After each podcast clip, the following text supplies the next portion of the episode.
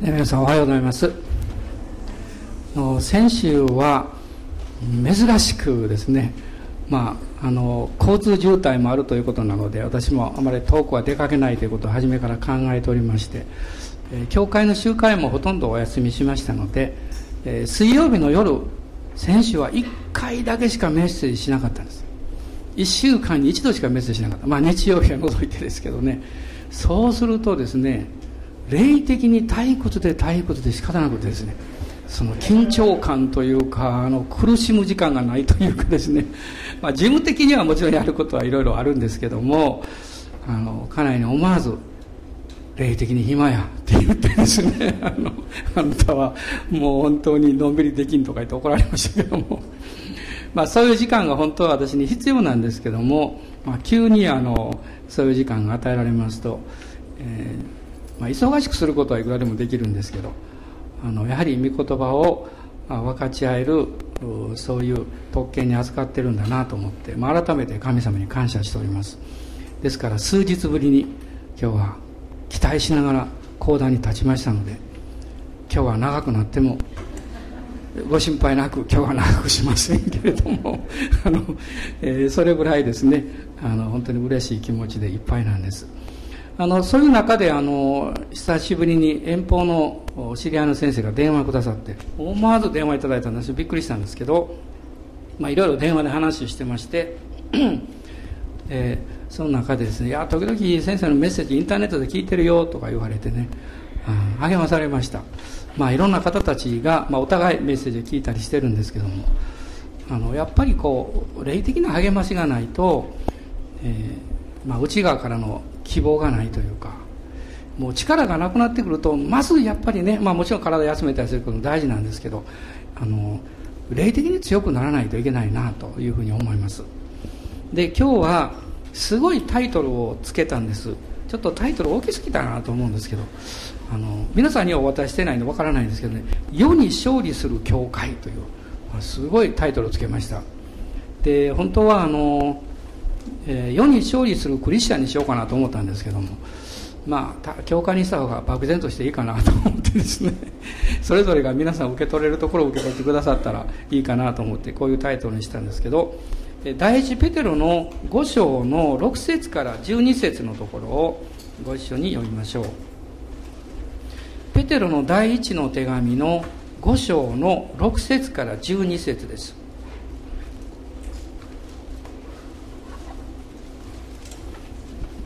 421ページになります。ペテロ第一の手紙の5章の6節から12節まで、ご一緒にどうぞ。ですからあなた方は神の力強い御手の下にへり下りなさい。神がちょうど良い時にあなた方を高くしてくださるためです。あなた方の思い煩いを一切神に委ねなさい。神があなた方のことを心配してくださるからです。身を慎み目を覚ましていなさい。あなた方の敵である悪魔が吠えたける獅子のように食い尽くすべきものを探し求めながら歩き回っています。固く信仰に立ってこの悪魔に立ち向かいなさい。ご承知のように世にあるあなた方の兄弟である人々は同じ苦しみを通ってきたのです。あらゆる恵みに満ちた神すなわちあなた方をキリストにあってその永遠の栄光の中に招き入れてくださった神ご自身があなた方をしばらくの苦しみの後で完全にし固く立たせ強くし不動のものとしてくださいます。どうか神のご支配が世々限りなくありますように。アーメン。もう一つ読みましょう。私の認めている忠実な兄弟シルワノによって私はここに簡潔に書き送り進めをしこれが神の真の恵みであることを証ししました。この恵みの中にしっかりと立っていなさい。で聖書66巻のうち新約聖書は27巻あるわけです。でこの27の新約聖書を分類していきますとまず4つの福音書というのがあります。そしてその次に使徒行伝、まあ、使徒の働き。これはあのルカがルカによる福音書と続けて書いたものなんですけどもが続いてきます。でその後ですねずっとこのパウロ書簡と呼ばれていますがパウロが13の書簡を書きました。でヘブル人への手紙だけは誰が書いたかわからないんですね。でパウロ書簡が13あってヘブル書が1つあります。それからヨハネの黙示録という、まあ、予言書が新約の予言書ですね。1つあります。で他の7つ残ってるわけですけどこの7つの書簡を行動書簡というふうに、え呼んでいます。この行動っていうのは、まあ、一般的というか普遍的というか特に一つの教会を指したわけじゃなくって、えその書簡を通してその地域全体の諸教会に宛てて書かれた、まあ、そういう手紙であるわけです。でこの行動書簡の中にヤコブ書とペテロの第一第二がありますね。それからヨハネの三つの書簡があります。そしてユダ書があるわけです。まあ、今日あの皆さんと一緒に読みましたこのペテロの第一の手紙というのはこの行動書簡というふうに呼ばれているものの一つであるわけです。で特にこの7つの行動書簡もそれぞれ特徴がありまして、えー、その中でですね少し分類しますとペテロの第一の手紙とヤコブの手紙というのはこのクリスチャンの倫理的な部分をかなり扱っています。クリスチャン倫理ですね。えそれから、えペテロの第2の手紙とユダ書というのは終末論について多く書かれています、えそしてこのヨハネのこの3つの書簡というのは、まあ、キリスト論的と言われています、まあ、イエス様についてのいろんな面を彼は記しているわけです。で第一ペテロ今日読みましたこのペテロ書というのは、えー、一章の一節にペテロ自身が書いたんだというこの自分の名前が出てきます。イエス・キリストの使徒ペテロからポント・ガラテア、カパドキア、アジア、ビテニアに散って起立している選ばれた人々というふうに書かれています。でこのペテロが挙げている地域というのはですね実はパウロが直接には伝道していない地域なんですね。ですから、パウロによって伝道された諸教会がその地域を伝道したということももちろん考えられますし、またペテロがですね、その地域をめぐって伝道したんではないかというふうにも考えられているわけです。で、このペテル書というのが、この書かれた理由というのは、その背景に歴史的な、まあ、苦難の時代というのがあったわけです。で、そのクリスチャンたちが苦難の中にある、そういう状況の中にペテロはこの手紙を書きました。ですから、この第一ペテロというのはですね、苦難の中にある時の希望の書、あるいは慰めの書とも言われています。希望の手紙、あるいは慰めの手紙というふうに言ってもいいんですね。で、第一ペテロには実は7回ほどですね、苦難という言葉がま出てくるわけです。で、いつ頃これが書かれたかと言いますと、まあおそらくこれはパウロが、まあ、ローマの獄中で4つの書簡を書きましたけども、その後であることは間違いないんですね。まあ、いくつかの説があるんですけれども、あの、パウロが、えー、一度釈放されまして、で、小アジアでもう一度捕らえられて、またローマに連れて行かれます。そしてそこで殉教するんですけども、その殉教の直後にですね、ペテロがまあ、小アジア、今のトルコですけど、その小アジアの諸教会にあてて、特にしかもこの違法人のクリスチャンたち、どちらかというと違法人のクリスチャンたちを、まあ、目標にして、この手紙というものがあの書かれたんではないかと言われています。まあ、おそらくこの AD の65年頃に、まあ、パウロの殉教直後にこの手紙が書かれて、そしてこの手紙をペテロはシルアノに託して諸教会に送ったというふうに考えられます。この五章の12節に、忠実な兄弟シルワノによってという言葉が出てきますね。このシルワノというのは、あのパウロの相棒のシラスのことです。ですから、パウロが殉教した後もシラスはまだしばらく主の働きをするんですが、このシラスがまたペテロを助けてですね、あの書簡を書くのを手伝ったりそしてそれをこの運んでいったりそういうこの働きをしたようなんですね。でこの手紙が、まあ、書かれた背景が、まあ、苦難があったということを申し上げましたが実際どういうことがあったのかということをこのペテロの第一の書簡の中にいくつかこう示唆されているんですね、まあ、一つは4章の3節から5節のところです。第一ペテロ4章の3節から5節ご支援どうぞあなた方は違法人たちがしたいと思っていることを行い公職情欲水酒遊興宴会騒ぎ忌むべき偶像礼拝などにふけったものですがそれは過ぎ去った時でもう十分です。彼らはあなた方が自分たちと一緒にどう過ごした宝刀に走らないので不思議に思いまた悪行を言います。まず一つはですねイエス様を信じた人々がこういう今出てきましたような生活から変えられてしまった。まあ今までは一緒にですね飲みに行ってわわ騒いでた人たちがですねそこに行かなくなった。あるいはこの世の快楽の中に走っていた人たちはギャンブルやそういう悪習慣の中に入り込んでいた人たちがそれをしなくなってしまった。でそういうことによってその世の人々がかつて友であった人々が彼らのことを悪く言い始めた。嫌がらせを始めた。あるいはこの少しこう反対の立場をとって、えー、まあ迫害をしたりですね。そういうという状況が起こったわけです、まあ、今年あのラオスの伝道をしている先生がおっしゃった言葉が非常に印象的でしたけども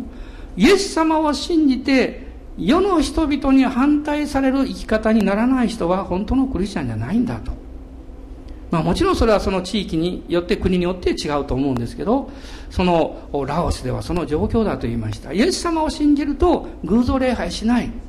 今までのこの世的な生き方をやめてしまう。ですからどうしてもその信仰の生き方を隠すことができない。とまあこの日本の状況はどうなんでしょうかね。私はそれを聞きながらですねあのもう一度こう自分自身も反省いたしました。もちろん私たちはこの世にあっては知恵が必要ですけれどもあんまり仲がいいというのはちょっと考えものかもわかりませんね。えそれから二つ目はですね2章の13節から17節のところに書かれているんですけれども2章の13節から17節のところです。どうぞお読みください。人の立てた全ての制度に主のゆえに従いなさい。それが主権者である王であってもまた悪を行う者を罰し善を行う者を褒めるように王から使わされた総督であってもそうしなさい。というのは善を行って愚かな人々の無知な口を封じることは神の御心だからです。あなた方は自由人として行動しなさい。その自由を悪の口実に用いないで神の奴隷として用いなさい。すべての人を敬いなさい。兄弟たちを愛し神を恐れ王を尊びなさい、まあ、これは社会生活において彼らがキリストを主として歩んでいったためにこのこの人々は、まあ、国家自分たちの国の国を愛さない人々であるというふうに誤解されたようなんですね。ですからペテロはここでこの人の立てた制度に主の上に従いなさいとか自由人として行動しなさい全ての人を敬いなさいこの社会の中でどう生きるべきかということについても彼はま記したわけです。まあ、もう一つの問題がありました。この4章の1節と2節に出てくるんですけれども4章の1節と2節をお開きになってください。このようにキリストは肉体において苦しみを受けられたのですからあなた方も同じ心構えで自分自身を武装しなさい。肉体において苦しみを受けた人は罪との関わりを断ちました。こうしてあなた方は地上の残された時をもはや人間の欲望のためではなく神の御心のために過ごすようになるのです。同じ心構えで自分自身を武装しなさい。あるいは神の御心のために過ごすように生きるようにというふうに言われています、まあ、3つ目のことはですね教会の中にやはりこの世的な考え方や生き方がそのある人々の言葉遣いや態度やいろんなこう方法によってこう入り込んできていたという問題です。まあ、これは、まあ、2000年の教会の歴史の中で、まあ、いつの時代にもあったといえば、まあ、そう言えるんですけどもそういう中でペテロはですねイエス様を信じる人々が本当に純粋なキリストの花嫁として守られて成長するようにまた励ましと力を受けるようにということでこの手紙を書いたわけです。で今日読みましたこの5章の6節から12節の中にそういうこの戦いの中で勝利していく信仰というのはどういう生き方をすべきなのかということをペテロは5つ挙げています。まあ、5つのポイントというと初めから5つもあるのと思うかもしれませんが、まあ、手短に言いますからそんな長く感じないと思いますけども。でもあのこれは分かりやすいことなんですね。しかもみんな命令形で書かれています。そうしてもしなくてもいいんですよということではなくってそうしなさいと言われています。どうぞ聖書に印をつけていただきたいと思うんですね。まず第一番目は5章の6節です。あなた方は神の力強い見ての下にへり下りなさい。神がちょうど良い時にあなた方を高くしてくださるためです。神様の力強い見ての下に下にへり下りなさいって。まあへり下るっていうのは難しいことが多いと思います。どうして私がそのね下にならなきゃいけないのって。どうして私の方が正しいと思うのに、えー、その生き方を受け入れなきゃいけないの。まあそういうことがまあ私の周りにはいつもあるんじゃないでしょうか。でもペテロはこう言っています。神様の見ての下にへり下りなさい。そうすることによってあなたが置かれている立場やその状況の中で立てられている人々を尊びなさいと言っています人にへり下るんじゃありません神の見てのもとにへり下れと言っていますこれはこういうふうに言えると思います時を神に任せよ私たちの義というのは、今すぐに、今この時に私が正しいことを訴えなきゃいけない。私が正しいということを認めさせなきゃいけない。としようとすることでしょう。委ねるというのはあなたの生き方を捨てることではなくて、少し時間を置くことだと思います。あなたが信じていること、あなたがしようとしていることが、これが正しいことだと確信があるのであれば、必ずそれがそのように理解されるだろうということを信じて時を待つということですペテロはちょうど良い時にあなた方を神様は高くしてくださると言っています、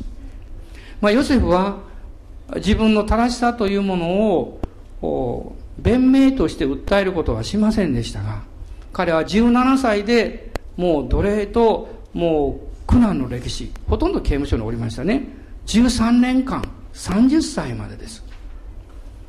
まあ私たちは今30歳で彼がまあエジプトの王様の次に偉い立場が与えられるということを結果として分かってますけどその当時の本人はですねその牢獄生活が生涯続くかもわからないと思ってるわけです。その渦中にある人にとってはいつそこから救出されるのかその違う道が開かれるのかわからないんですね。でも彼は信じていました。神様に信頼していました。そしてその時がやってきた時に自分の兄弟たちに、え、彼は言ってるわけです。創世記の50章の20節で、え、その言葉が書かれていますね。あなた方は私に悪を図りましたが神はそれを良いことのための計らいとなさいました。それは今日のようにして多くの人々を生かしておくためでした。皆さん今日私は自分なりに確信を持って言いたいと思うんです。あなたが主の前において生きる誠実な生き方をあなたは今日それが明らかにされたという日が必ずやってきます。それを信じましょう。今でないかもわからない。あなたが我慢しなきゃいけないかもわからない。今あなたはあえて誤解を受けなきゃいけないかもしれない。しかし神はちょうど良い時にあなたを引き上げてくださって今日それを私は目の前に見たという日を必ず備えてくださいます。それを信じましょう。時を神に預けるわけです二つ目にこのペテロが言ってることそれは五章の七節の御言葉です。五章の七節あなた方の思い煩いを一切神に委ねなさい。神に委ねなさい。私は自分の義を神の御手にへり下って時を主に委ねて主がそれを明らかにしてくださることを待つと同時にもうこれどうしたらいいんだろうという心の葛藤や思い煩いというものを神様に委ねなさいと言ってます。神様に委ねるってどういうことなんでしょう？どうしたら委ねることできるんでしょう？いや、それはお任せしたらいいんですよって言われるんですけど、どうして任せたらいいんですか？例えば、皆さんがですね、あることで悩んでいたとしますね。そして、ある時あなたは気がつきます。そのあなたが悩んでいたことと関係がある、その相手の人があなたが悩んでることを心配してくれていたということを聞いたとします。どうでしょうか？その時にあなたの悩みは吹っ飛ぶと思います。あ、そうだったんだって。私は一生懸命悩んでたんだけど、実はあの人は私の悩んでる姿を見て心配してくれてたのか。分かった時に元気が与えられます。実は神様に思い煩いを委ねるというのは、神様があなたのことをいつも心配してくださってるんだということを知ることなんです。で、その問題をどう解決するかということもあります。でもそれは大事なことじゃありません。問題がすぐになくなるかではなく、問題についてあなたが悩んでいることが問題なんですよ。でも、あなたを愛し、あなたの人生に素晴らしい計画を持ってくださっている方が、私が悩んでいる姿を見て、本当に心配してくれているんだ。それが分かった時に私たちは元気が与えられます。で、心に癒しと力が与えられるんじゃないでしょうか神様があなた方のことを心配してくださるからですとペテロは言っていますですから自分で無理やりに答えを出そうとしないで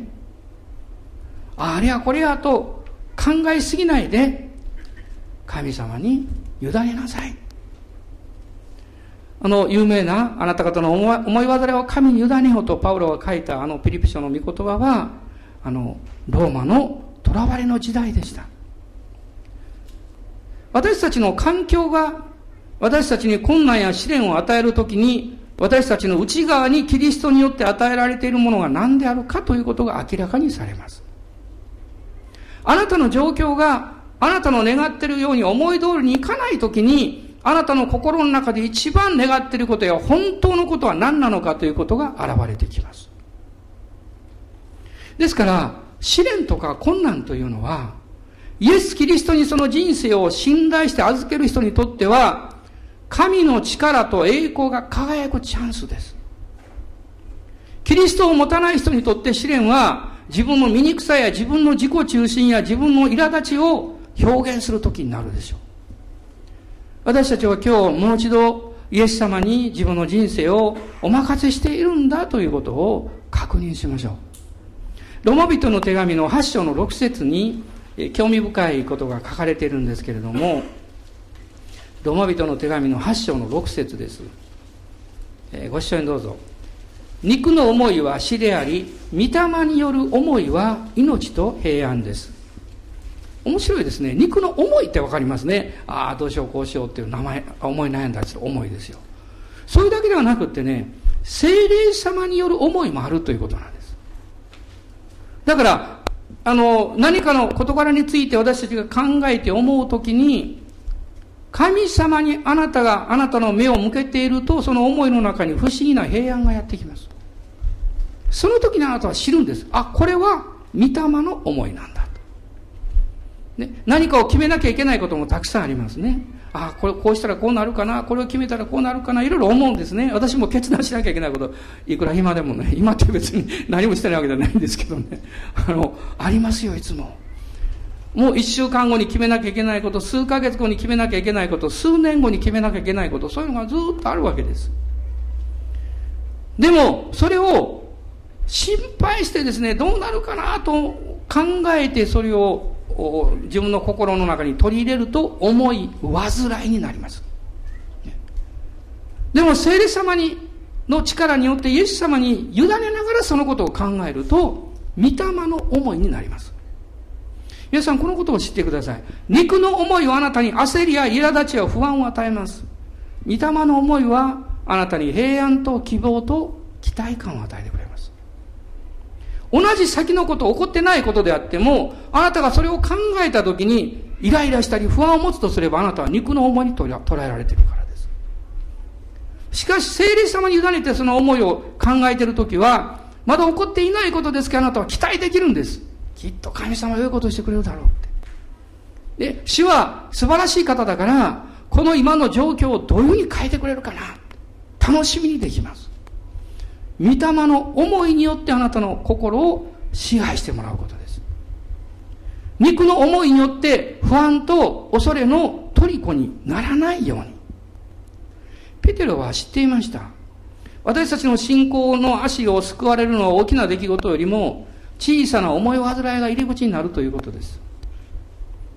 初めは小さな経済の問題、あるいは小さな家族の問題、それがどんどんどんどん重い煩いによって大きくなってくると、私たちの目がイエス様から離れていってしまって、気がつくと肉の思いに支配されます。肉の思いに支配されると、信仰が働かなくなります。神様に信頼するよりも出来事をどうしようか、このことをどうしようかということによって、心が捉えられてしまうからなんですね。ですから、御霊の思いに支配されるように。それは私たちが持っている思い煩いを神に委ねることなんですね。三つ目に、身を慎み、目を覚ましていなさいと書かれています。あなた方の敵である悪魔が吠えたける獅子のように食い尽くすべきものを探し求めながら歩き回っているからだ。目を覚ますというのは、霊的に目が開かれている状態であれということです。霊的に目覚めることです。霊的に目覚めるというのは、現実の感じていることや、私たちに対して語りかけられてくる言葉や、えー、状況が全てであると思い込まないことです。人間はね、いろんなことを考える能力を持ってます。これは神様からの賜物なんです。ところが敵はそれを悪く利用します。間違って思い込んでしまったり、ね、あるいは確認しないでそうなんだと思い込んでしまったり、私たち自身に対しても、神様はもう助けてくださらないんだと考え込んでしまったりするんです。例えば、皆さんにですね、これは難しいだろうという課題が投げつけられたとしたら、あるいはそれを受けたとしたらどうしますか？私は諦めの早い方でね、もともと。初めから、あ、これは無理やわ。って思ってしまうことよくあるんですよ。それを変わろうとするんですけど、なかなか変わらないんです。これ習慣なんですよ。ですから、今発見した方法はね、私は自分の力で変わることできないから、もうこんなもん無理だろうと思うことをもう神様無理ですからあなたにお任せしますって言って、神様の方に持って行って、もし神様、あなたが何かそれを通してなさろうとしてるんだったら、あなたの方から働きかけてください。印をくださいって。何かあなたの指を動かしてくださいって。そういうふうに祈ることにしてるんです。でそうしますとね、何も起こらなかったらもうそれで終わりなんです。神様の御心が何か関係あると、ある時が来ると、思いもかけないようなところから何か電話かかってきたり、連絡が来たりするんですよ。思うんですね。これはひょっとしたら、もう何ヶ月か前に、あるいは何年か前に主に祈ったあのことと関係があるのかな。私がもう不可能だと諦めてしまったことと関係があるのかなと考え始めます。そして主を見上げ始めます。そうすると、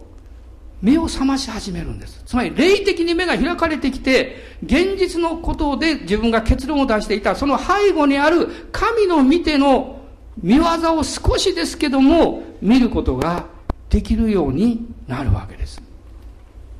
あの、雑音というのは、え正しく聞かなきゃいけないことを妨げるでしょう。敵はいつも雑音をあなたに与えてます。だから、吠えたける獅子のようにと言ってるんです。ライオンがわーっと吠えます。そのように敵はね、あなたが精霊の声を聞かないように、正しい判断力を持って、健全な内容を聞き取ることがないように騒がしくして、あなたの心に混乱を与えるんですよ。この悪魔が混乱に、えー、混乱に巻き込まれやすい人を探し求めています。混乱に巻き込まれやすい人。主の御霊の声を聞くよりも、この世の声や敵の想像し、その生き方にすぐに巻き込まれやすいような人を探して歩き回っていると書かれています。皆さんも経験なさってると思いますが、霊的な目が開かれて目覚めると、具体的な生活問題、人生問題に対して慌てなくなるんです。これが大事なことだと思います。慌てなくなるということです。一つ一つをしっかり祈りながら考えることができるように変えられる。そうすると、御言葉を見ることができるようになります。主ご自身を見上げることができるようになります。目を覚ましていなさいと言ってます。そして、その続きのように4番目に、固く信仰に立ってこの悪魔に立ち向かいなさいとペテロは進めています。固く信仰に立つ。それは、イエス様の十字架の勝利を信じなさい。初めから敗北の側に立つなということです。初めからダメだろうとか、初めからこんなこと起こらないだろうとか、諦めるなということです。信じる者になれということです。あなたが信じる側に立った時に希望を回復することができます。あなたが信じる側に自分の身を置いた時に神様に期待することをもう一度始めていくんです。神様に期待するとね、あの、望みが与えられるだけではなくって、同じように主と共に戦ってきた人々のことを思い出すことができます。あるいは自分の過去の人生において、ああ、あの時本当に大変だったけども、主の助けによって私は信じることができた。従うことができた。そういうことを思い起こすようになるんです。実際、この9節の中で、ペテロが言っています。ご承知のように、世にあるあなた方の兄弟である人々は、同じ苦しみを通ってきたのです。その人たちのことを思い起こしなさいと言ってるわけです。12節の中に、パウロは忠実な兄弟シルワノという、彼の兄弟の名前を挙げました。彼もその一人ですね。それから13節読んでいただけますか？バビロンにいるあなた方と共に選ばれた夫人がよろしくと言っています。また私の子マルコもよろしくと言っています。このバビロンというのは二つの解釈があって、一つは文字通りあのメソポタミアの方のバビロンを指しますね。もう一つは当時のローマの様子をもうバビロンのようだということでバビロンと読む。おそらく後者の方ではないかと思います。なぜかというと、私の子、マルコもよろしくと言っていますと言っています。マルコは実は、ペテロによって導かれ成長しました。彼はあの、バルナバによって導かれて、まあ、パウロと同行して一度失敗しますね。で、その後、バルナバが彼を励まして導いていくんですが、マルコが一番影響を受けたのはペテロです。そして、ペテロのイエス、ペテロを通してイエス様のことを彼は聞いて、それをまとめて書き記したのがマルコによる福音書です。ですから、ペテロによって救いに導かれましたから、マルコはペテロによって私の子と呼ばれています。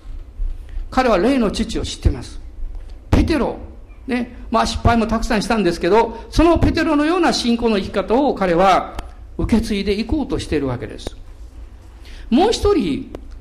名前が出てこないですね。あなた方と共に選ばれた不信がよろしくと言っていますと書かれています。これ一体誰なんでしょうね。ある学者はですね、これはペテロの奥さんではないかと言ってます。ペテロはイエス様の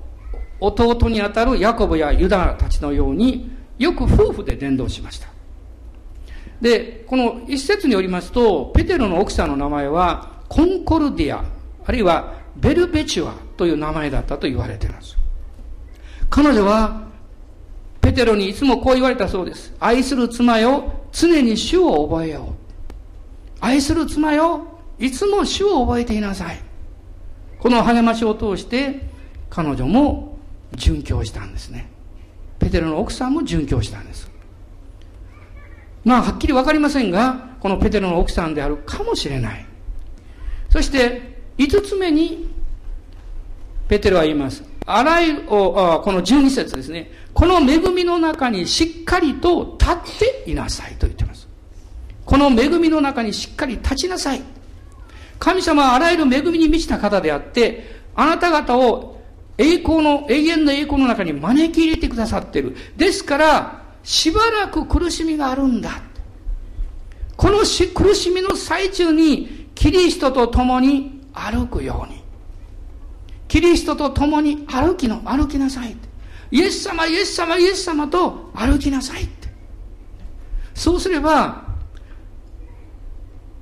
しばらくの苦しみの後で完全にし、固く立たせ、強くし、不動のものとしてくださるとペテロは言っています。この恵みの中にしっかりと立っていなさい。旧約のヤコブは20年間の苦難の時を経験しましたね。そして彼は20年後、ベテルに帰る時にこう言いました。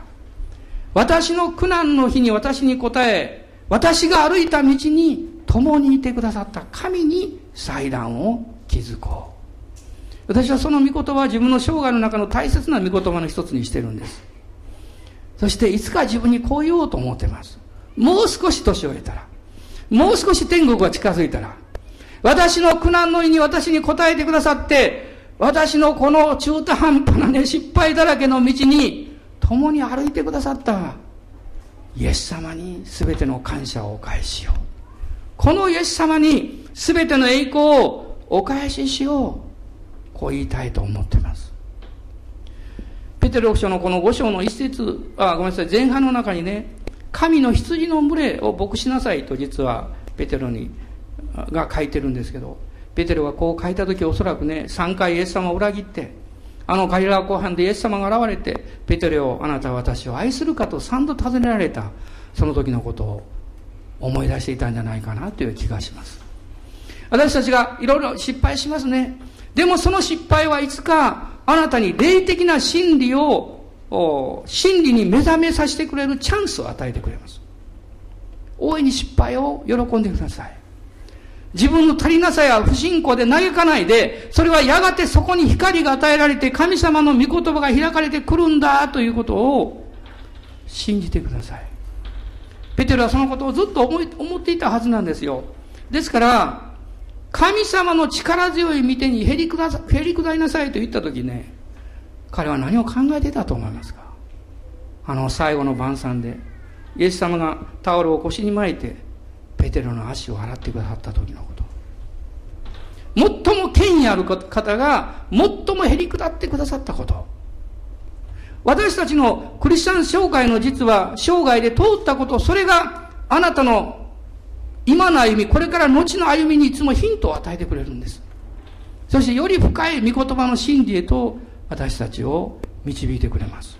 そこにはイエス様のあの十字架がいつもあったわけです。イエス様の十字架です。今日はあのワーシップソングにね「主の勝利」という賛美をあの兄弟選んでくださった。それを歌ってる時にもう一度私思い出しました。はあ大失敗した時の賛美やなと思いました。もう何年になるでしょうか。東北地方の盛岡に私が行くのにですね日曜日の礼拝後に飛行場間違ったんです。ね、私が大阪空港から乗るはずのチケットだったのにね間違って関空に行ってしまった。これがカンクルタって言うんだと思いますけど。しかも全然気が付かなかった。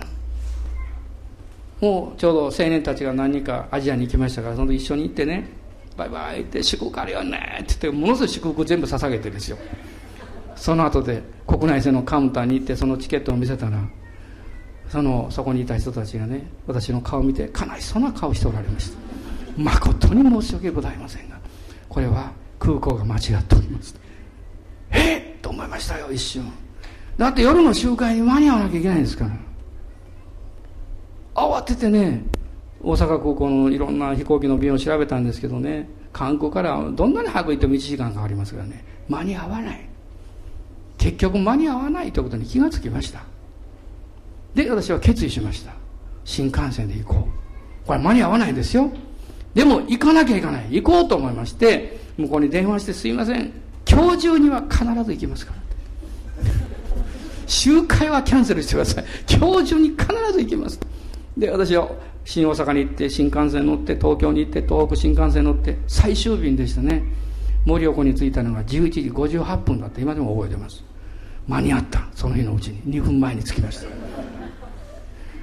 でもその関空から一瞬私はもう本当にどん底に落ちたような気持ちでしたよ私のこのモヘまでですねその集会に来られた人たちがどんなに迷惑かかるか、もちろん連絡は取ってくれるように言いましたけど、それでも3時間もかけて来てくださった方がおられたということが後で分かりました。私はもう平謝りしましたけど、相手の人がもうニコニコして許してくれました。いや、先生もそんなヘマするんですね、はかかって笑ってくれました。大きな心の持ち主だと思いましたけど、でも、電話をしたその後でですね、あ、主よ、どうしたらいいんですか？どうしたらどうしようもできないですからね。その時に湧き上がってきた賛美があの賛美だったんです。主の勝利。主の勝利。私は失敗する。でも主の勝利がある。主はこの私の敗北を勝利に変えてくださる。私のこの、もうなんていうかヘマなミスを神は益に変えてくださる。こんな厚かましいことを信じることはできるんでしょうか？できるんですね私には自分から目を離してイエス様を見上げたらあなたがイエス様の十字架を見上げて自分を許すことができれば、ああ、主は許してくださってる。だからあなたを見上げます。それから数時間ですね、私の、いや、数時間もっとですね、私の心の中にずっと新幹線何時間乗ったんでしょう、言ったね。この賛美がずっと響いてました。主の勝利。主の勝利。だから、私が向こうに着いた時にね、向こうの先生が私の顔を見てあまりにも普通の顔をしてたんでちょっと驚いたかも分かりませんね謝りはしたんですけどでもなんで謝りながらそんな嬉しそうな顔してるんですか？みたいなですねまあ嬉しそうなわけじゃないんですけどそれぐらい平安がですね内側に内側に湧き上がってましたあなたが今日どういう状況であろうがどういうことがあなたの明日に待ち受けていようが私たちは死を見上げるんです主の前にへり下って主に委ねて、霊的に目覚めて、信仰に立って、神様の恵みの中にしっかりと立ちなさいって。厚かましく立ちましょう、皆さん。イエス様の十字架の中に立ちましょう。そして主に告白します。ハレルヤ。今どうぞお立ち上がりください。一緒にハレ、手を挙げてハレルヤと言いましょう。ハレルヤ、感謝します。今あなたの心を捉えてる何か心配事ないでしょうか？不安ないでしょうか？あるいは、あなたの失敗したいろんな何か記憶というか、こんなもの思い出ないか分かりません。記憶があなたの心を引っ張ってないでしょうか？あなたの過去は、イエス様によって許されたんです。イエス様の血潮によって拭い去られたんです。信じます。神の子として新しく歩むんです。ですから同時にあなたが過去において決めた取り組め、決めというものにこだわらないでください。もう一度神様と新しい契約の中に入っていきましょう。私は主に献身します。主に従っていきます。主が勇気と力を与えてくださるから。今日も主の勝利はあなたのものです。この賛美をもう一度皆さんご一緒に歌いましょう。この賛美をしながら、あなたの信仰の告白を神に捧げようじゃありませんか。私は弱い私はもうへぼみそをしょっちゅうやるあのことさえなかったらと思うことが心に思い浮かんできて苦しんだり夜中に目を覚ましたりすることもあるでも今日その全てをイエス様あなたの十字架に置きますあなたが許し清めてくださったことを信じます。あなたを見上げます。私は新しく神の子として歩み出します。ハレルヤ。感謝します。アーメン。感謝します。今この信仰の感謝を持ってこの賛美を一緒に歌いましょう。主の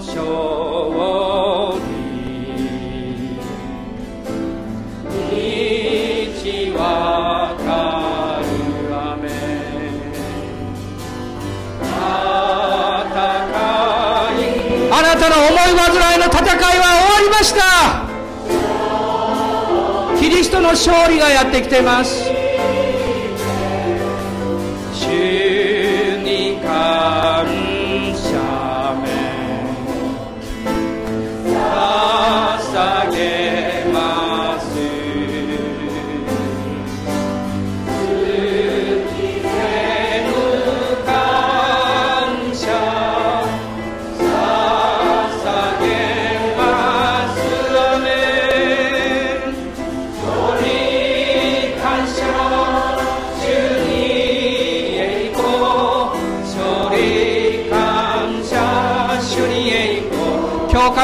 くもう一度始めてください今日からもう一度イエス様に信頼して